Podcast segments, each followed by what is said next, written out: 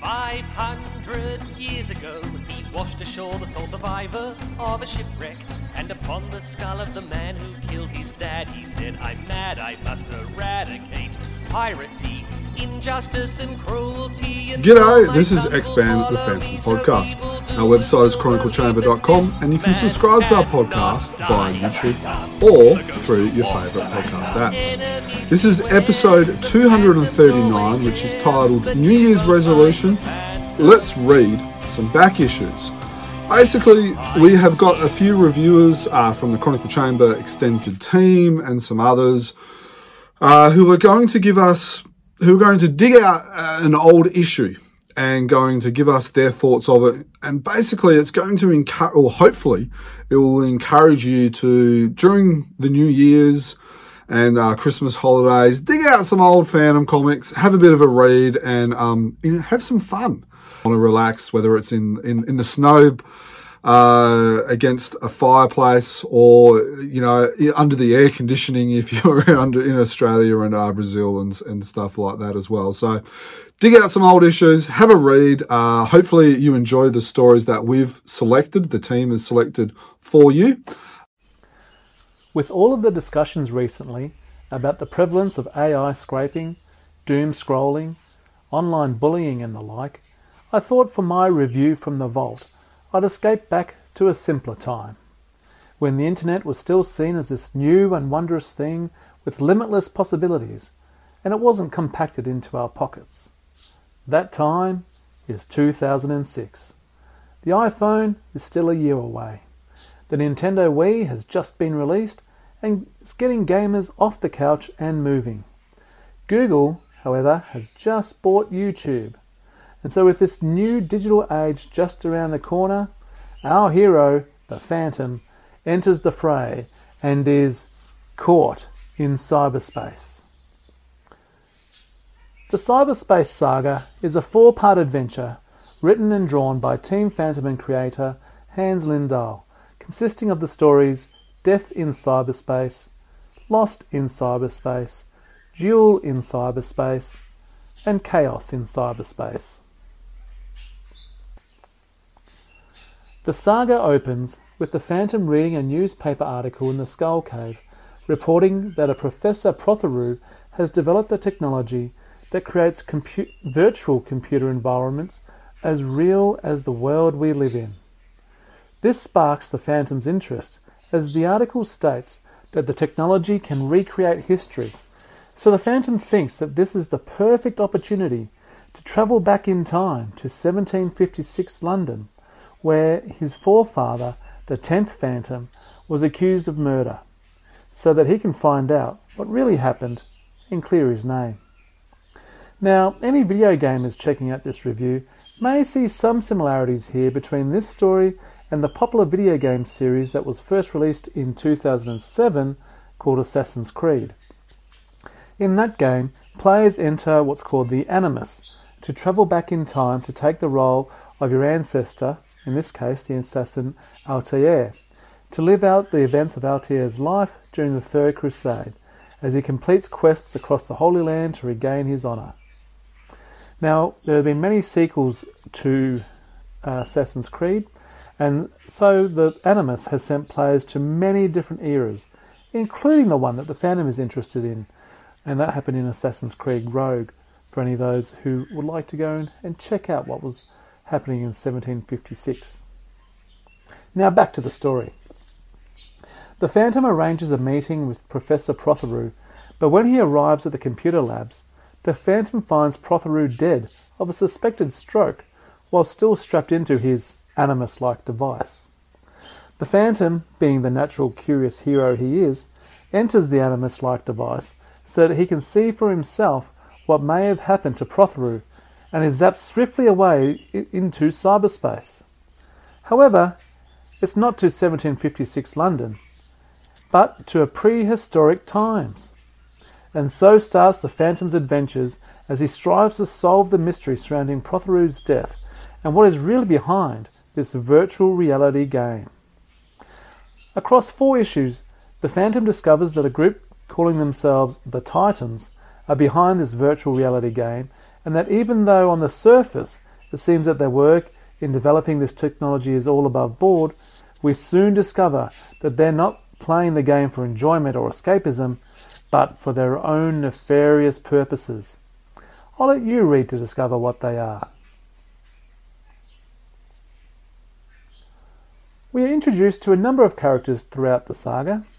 Of course, we have the 21st Phantom, he is the main protagonist, and he is aided by Dr. Lamande de Luaga, who is now serving the people of the slums of Bengedi as a doctor. However, it seems that he still has some pull in government matters, as he seems to have no trouble accessing government buildings and staff still address him as president. Of course, there's the Titans, who are the, a group of computer genius criminals using the cover of a virtual reality game, which is called Olympus, for their own nefarious purposes.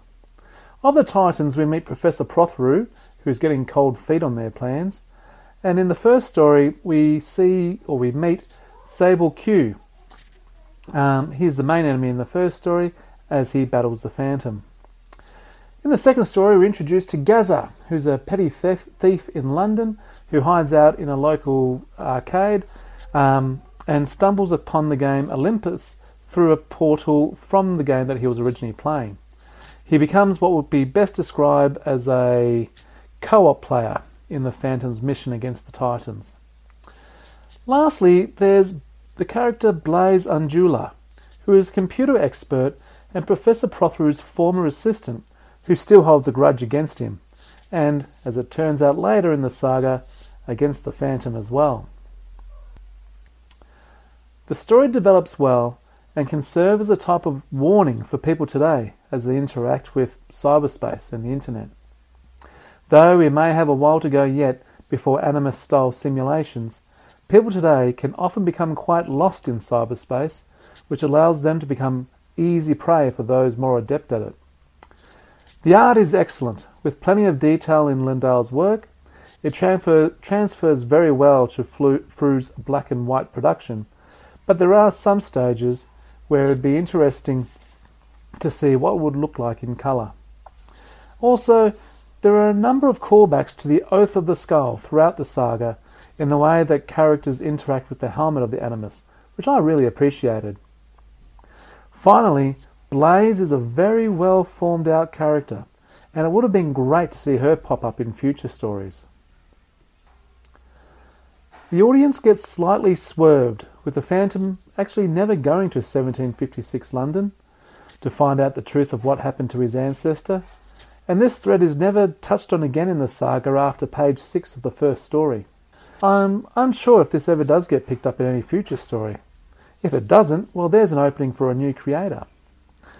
The covers of the saga are okay, with the standout being issue 1486, but they are very much examples of Frew's practice of the time of doing repro of the story art. If the saga was to be collected into one volume, as Jim Shepherd alludes to in his message from the publisher in 1486, then there is ample room for one of Frew's stable of cover artists to put their own spin on it. On that, if they were to collect the saga into one volume, I'd like to see a sequel featuring Blaze and what she's been up to since the, since the original saga. There's probably room for a prequel that focuses on her and Protheroe as well, which could all be collected into a trade paperback a la the Triad Saga or The Treasures of Drakon. Overall, an enjoyable story that may have seemed a little far fetched 16 years ago, but today seems increasingly more likely. Do yourself a favour and dig this one out of your collection and give it a read. And as always, happy phantoming. G'day everyone, it's Dan from Chronicle Chamber here, and welcome to my part of this uh, New Year's Resolution podcast special. Um, and as you can see, I'm going to be looking at the 2013 Christmas special from Frew, issue 1682, featuring uh, Mandrake's Bon Voyage as well as The Unknown Commander, parts 1 and 2. Now, um, just while we have a look at the, the covers by Antonio Lemos there, um, the reason I picked this one was because um, as I was writing up the story about the Christmas special, I saw this cover come past and um, saw Mandrake on the cover and um, yeah, was uh, was interested to read this one again because I remember enjoying the Mandrake story, but not really, um, you know, it's been you know nine something years since I read it, and uh, keen to go back. And I, the Unknown Commander was a bit of a bonus as I went through.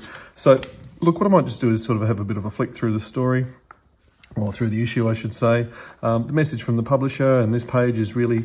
Um, you know, it's in the it's in the format we've come to expect. One thing that I do like that they do now that they weren't doing in 2013 is acknowledging the uh, the cover artist in the um, in the little acknowledgements there. Um, good message from the publisher from Steve Shepherd. He gives us a bit of a history of um, Lee Falk and uh, and Mandrake and the crossovers between Mandrake and the Phantom. Um, and this would be only one of I think two specials that Steve Shepherd may have been the publisher for, for the Christmas special.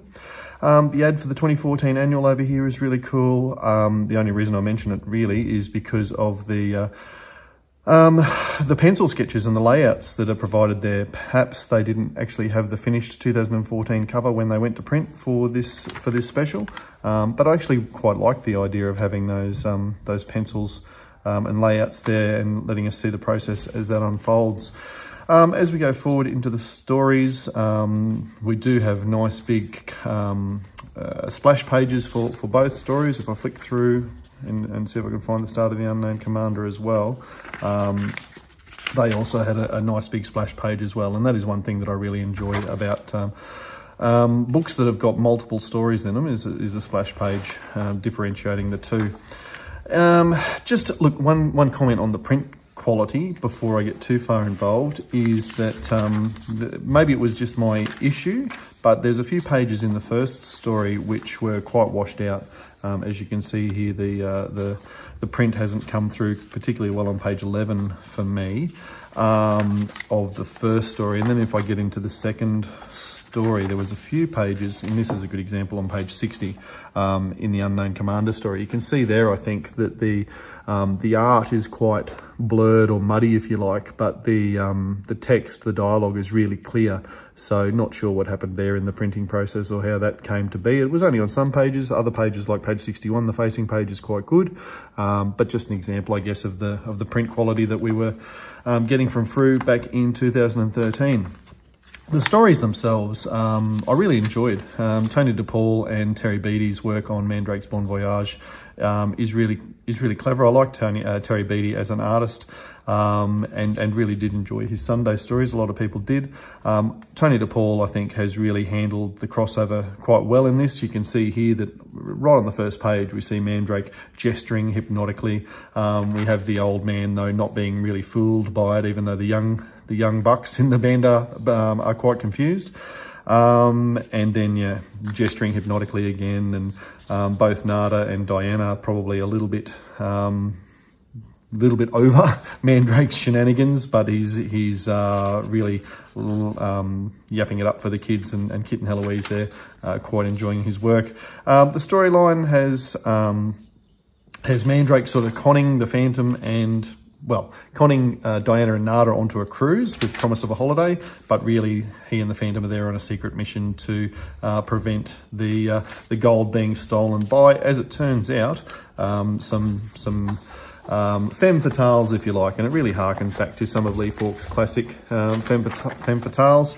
Um, that said, these three girls, um, and without spoiling too much, those three girls are um, uh, patsies, if you like, and don't really know the, the, full picture, as deadly as they might be. Um, as we go through, I do like with Tony, uh, with Terry Beatty's artwork, um, the way that he's using different panel sizes. And I, I, haven't gone back to have a look at the original Sunday to see if he had big panels like this one on page 14 um, or page 16 in the um, in the original Sunday, or if that's the work of Frew and the way that they've put it together. But it um, but it makes for a bit more interest as you go through. Um, Mandrake gesturing hypnotically again. He's, he's um, he really is an, an, active character in this. He's not a secondary character to the Phantom. And in fact, if anything, um, you get to the point, and here we are on page 22, where Mandrake is uh, offering to do another trick, but actually no, Phantom says, I've got one of my own, and we have Phantom moves faster than lightning, as an old jungle saying, come into it, and um, love seeing those come in, and um, having Phantom be a, uh, a, a genuine, genuinely active hero in this as well. Um, interesting then that the, the story sort of switches gears and then we have another one of those great big um, panels from Terry Beatty on the 20 page 26 Um, and again, on the facing page, just the, the different types of um, uh, framing that he's done there. Um, the, the, the story sort of takes a, a, turn, if you like, once they get off the ship and then head on to the island where um, old foes of Mandrakes are, and turns out that his brother is is one of them now. I might not, um, I'm not a Mandrake aficionado, so I'm not really uh, uh, down with the characters here. Mind Switch is the other character, um, and actually you can see the different print quality on these two pages again. Be interesting to see actually if that's no, it's not just that page. Anyway, um, yeah, so Lucifer, the, the brother, and Mind Switch, this other character, I'm not really um, across those. I think Mandrake fans probably would be. Um, but uh, I think that this has been well written too, albeit not knowing those characters. I love the way the Phantom has uh, snuck his gun into the hostage situation. And then as we get to the end of the story, um, I do like how this recurring character, this um, ca- costumed character for the back on the cruise ship, um, I like the way that uh, Tony DePaul has had him wrap it all up um, with uh, almost an acknowledgement that the Phantom is a uh, is an unknown superhero and no one's ever heard of him. So um, I, I, thought that was quite amusing and uh, finished quite well. Um, now, as I said, the I, I quite enjoyed that. That was the story I went back for when reviewing this particular comic book. The Unknown Commander it was a bit of a bonus. And look, um, what a bonus it was because it's a really fantastic story. Now, um, Steve Shepherd goes to goes to some pains to point out that this was last published in 1988. The uh, the Mandrake's Bon Voyage story, as you can see here, was um, you know the most recently finished Sunday story at the time of print for this 2013 Christmas special. The Unknown Commander, last published in 1988, and I guess at this time Frew were copping a bit of flack for you know the constant repeats and all the rest of it. So um, just pointing out that it had been what 25 years or so or so between drinks. Um, Steve Shepherd's pointed that out in the uh, in the message from the from the publisher as well well, last published in, in 87, he says here, um, it would indicate 1988. Uh, actually in the story from through 896. So a lot of time between drinks for the publishing of this story. And, and uh, look, I think this is probably the first time a lot of people came across this story. Norman Worker is one of my favourite um, Team Fantomen authors. Um, I think he writes really well, and he's he's right in the canon of the Phantom as well. Um, with the this, obviously this is the story of the Jungle Patrol, so we have those tropes with the uh, the poisoned well. We've got Phantom in the Chronicles, um, and this is a pretty important story in trying to piece together the chronology of the Phantom, I suppose, because we have um, the the death of the fourteenth Phantom and the um, the ascension of the 15th, if you like. Um, and so we have that story of the two of them working together for a little while. Um, then we have um, the 14th Phantom mother dying, um, and then all all this amongst a, uh, a plot of uh, the Jungle Patrol being infiltrated um, by uh, the Singh Pirates, who have got their claws into um, one of the one of the more bereft royals um, in the Misty Mountains at this stage. So um, lots of uh, lots of great tropes coming together. As I said, Phantom 14 dying in battle against the uh, against the Singh.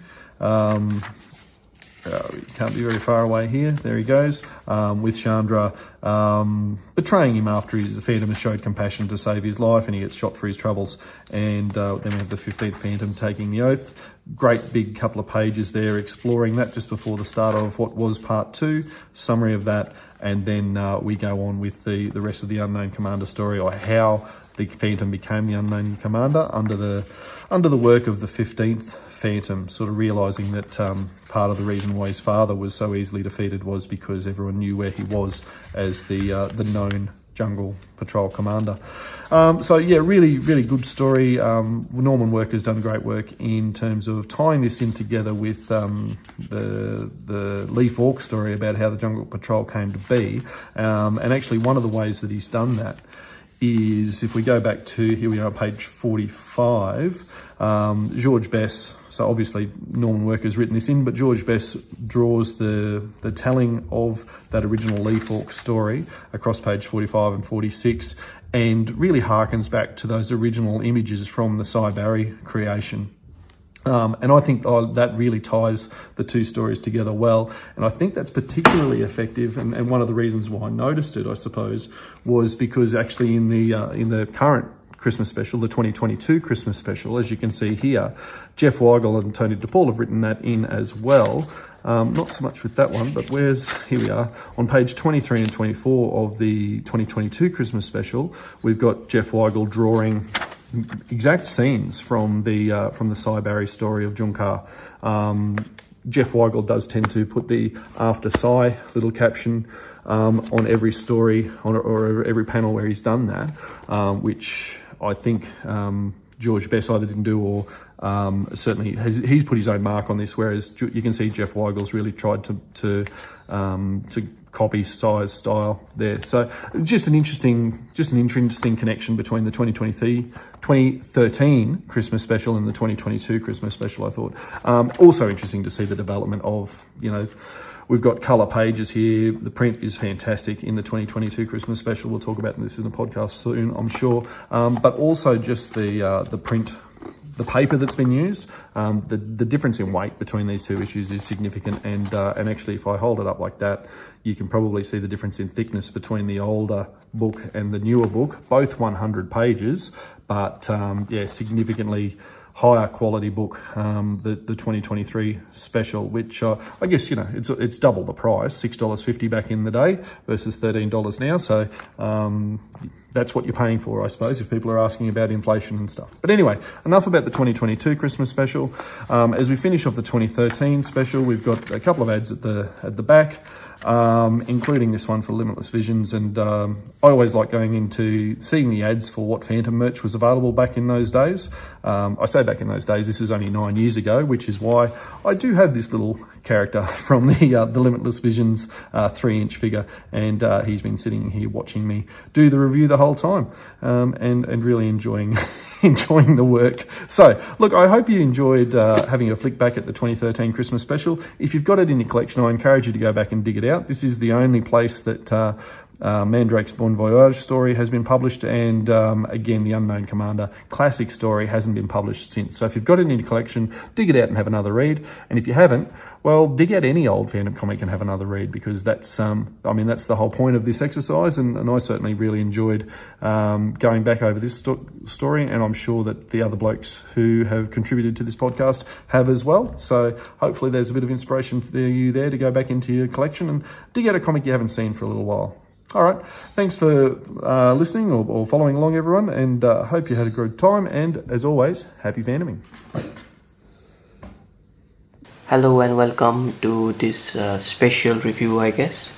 I was asked to talk about my favorite Phantom story, uh, but uh, when I thought about what my favorite story is, uh, they, I, I, I, I thought of many names, many, many writers and uh, those uh, stories uh, but, but I didn't want to pick one of them out and so I thought what I should do. I wanted to talk about some prose stories because I have mm, because the Phantom has been adapted into a lot of prose stories from uh, like the Avon novels, then the the moonstone ones and then some fruit stuff over here and there and a few other publications I think. So uh, today uh, to talk about the, my one of my favorite prose stories I have to talk about my uh, this book here. This book which is the story of the phantom. This is the first one of the those 15 uh, issue Avon novels and this one is number one written by Lee Falk of course. It was published back in 1973 and uh, this is this one which I have here is a is a reprinted edition done by Hermes Press. And uh, here is the book. So this one was done back in 2016 and uh, I then I picked it up and I haven't uh, actually read this one uh, uh before 2016 and when I got it I when I read it first I just loved it you know this one it has fantastic writing and it, it feels like you know a whole different story. It, it tells the origin of the 21st Phantom, and it, in a very very beautiful way. And uh, yeah, it's really really very very good, really really well done novel, if you will. So this novel uh, has uh, 17 chapters with a prologue uh, about how it all began. Uh, it, in that prologue has, is there on every Avon Phantom novels, so that's uh, there. And the novel starts with uh, Dr. Axel, you know, uh, remembering about, uh, you know, the, when he went to the the, the Skull Cave, uh, the Bandars, uh, they took him to the Phantom, the 20th Phantom. The the the, the you, you, can see there that there is a.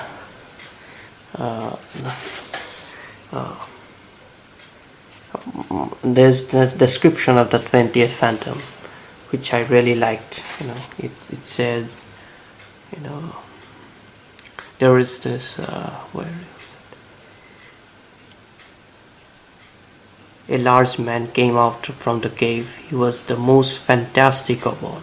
He was masked and wore a skin-tight costume with a death's head on a brown gun belt that bore two pistols. The masked man came bounding towards me.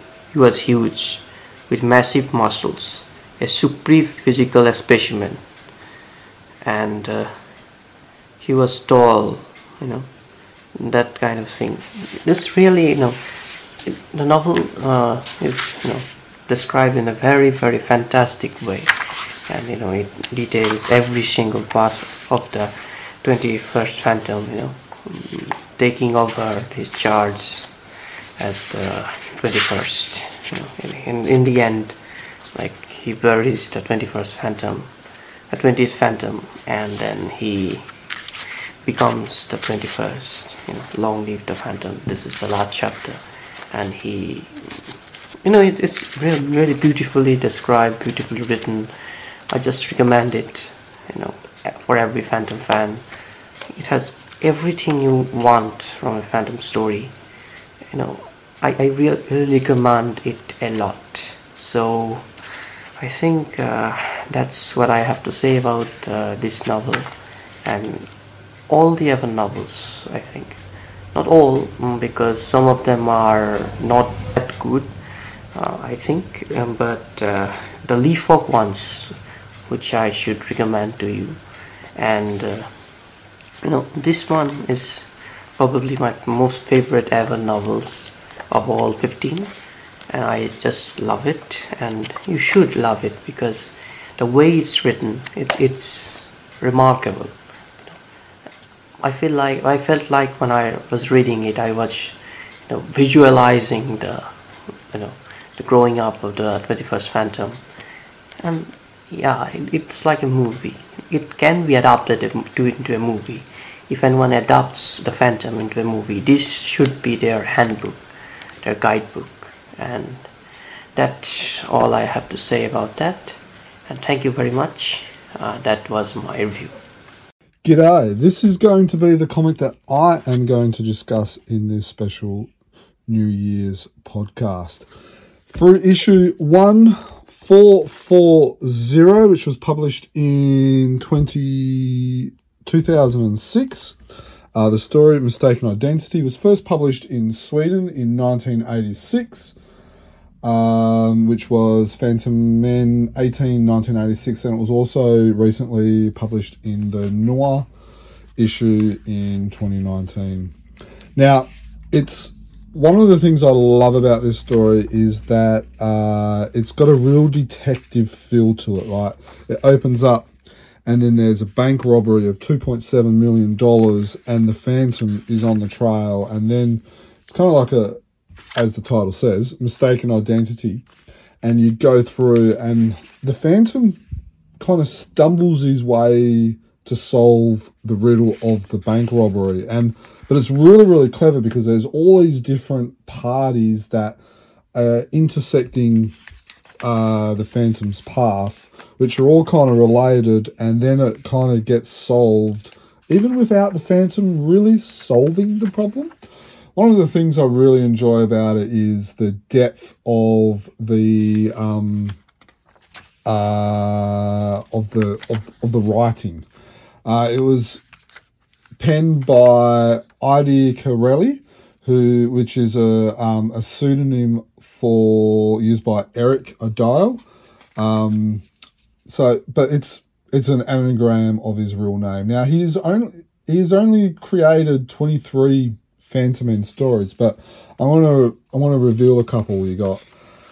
Um, Vista Reba, which is probably one of the best uh, female villains. Poison Dreams, uh, The Mysterious Cave, The Lady Killer, The Phantom's Unknown Sister, perhaps one of the maybe the top 10, top 20 best story ever, and one of the best Team Fantomen stories The Devil's Brotherhood, part 1, 2, and 3.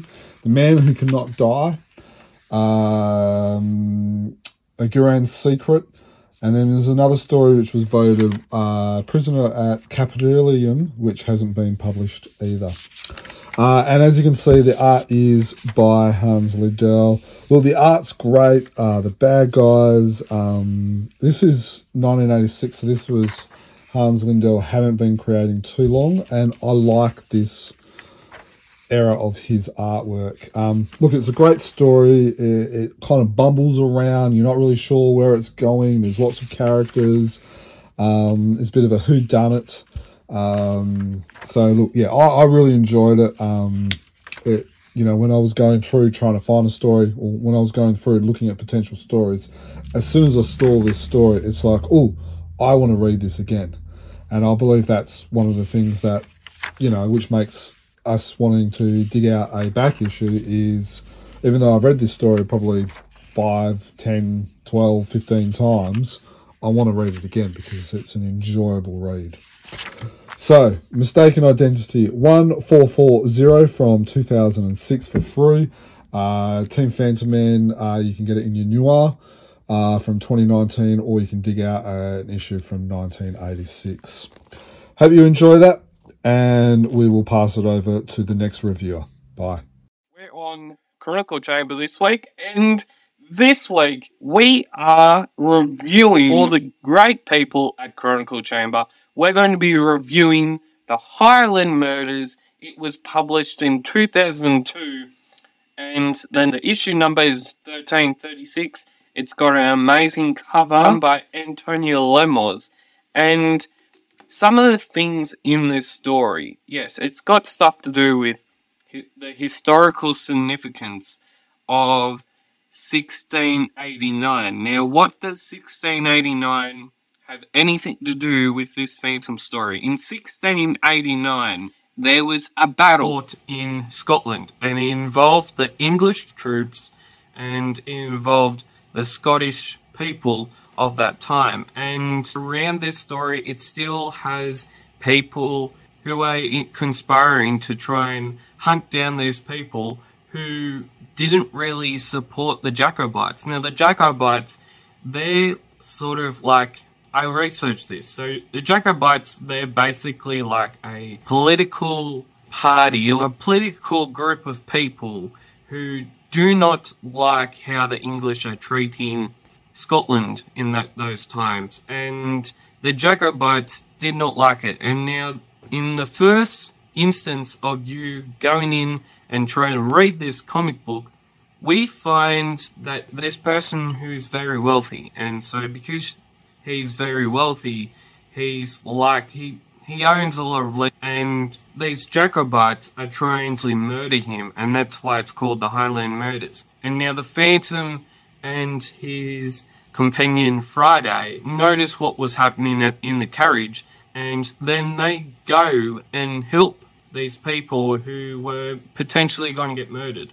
And then we move on, and person who was going to get murdered was Lord Rennie. Now, Lord Rennie, he goes to his old castle, his family ancestral castle, because at the start of this story, we find out that Lord Rennie has just recently married another wife to be. And so they're going to this castle and they're having their first night together. And then we find out that they were having dinner and one of the main characters in the story is called Mrs. Baxter.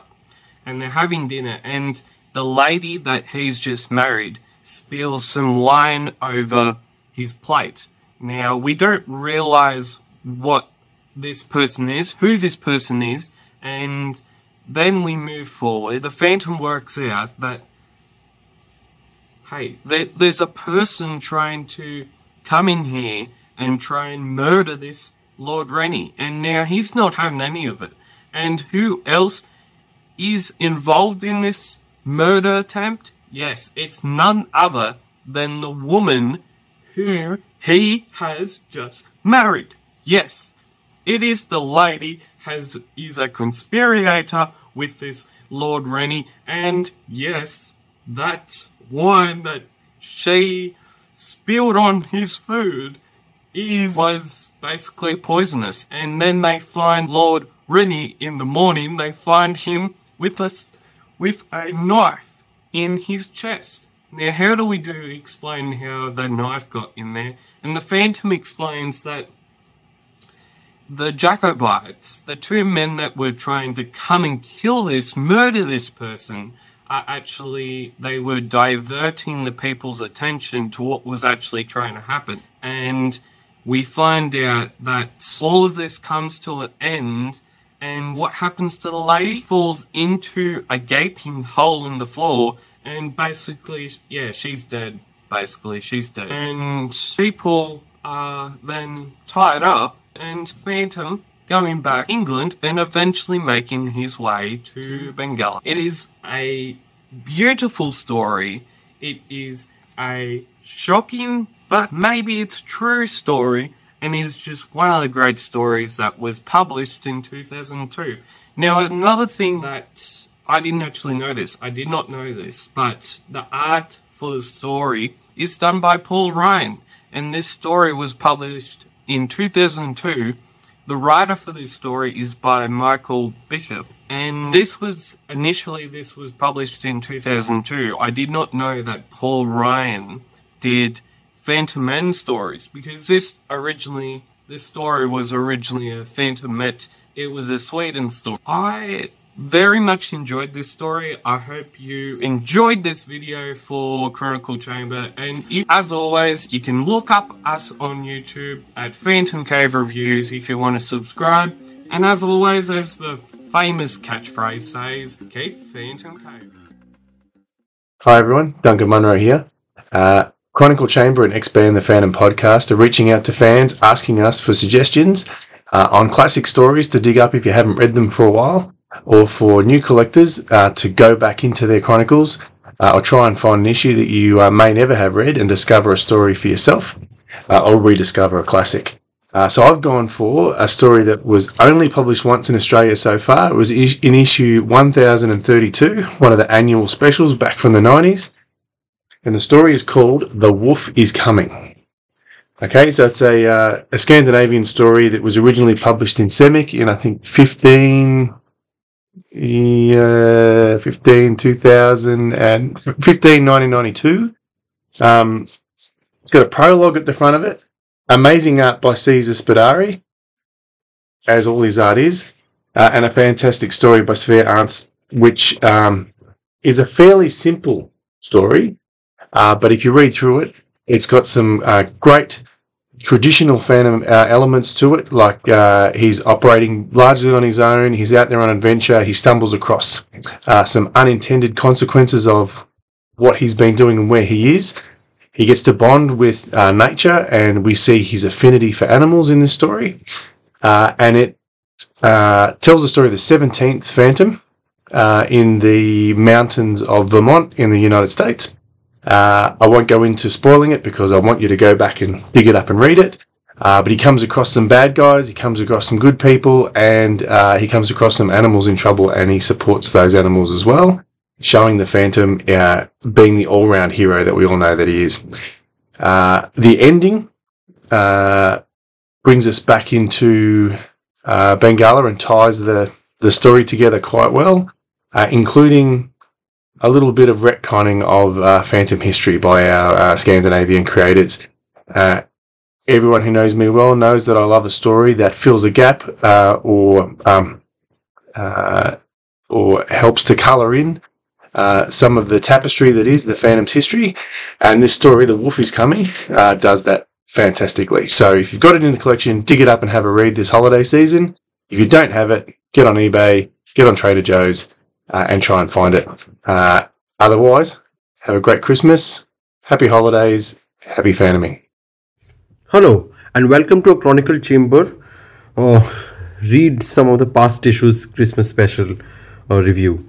I'm Ankit from India, and I will be reviewing uh, the story The Castle of Evil from uh, Frew the Phantom 1047. And originally, as in, it's a Team Fantomen story, so it's in Swedish, but the first time it was published is uh, was the, in 1047 uh, number 147 issue. And it took me a long time to find this and uh, it was quite difficult but it was all worth it because uh, the creators on this is Hans Lindahl uh, on on the art. And I think the not sure this the story is by. Second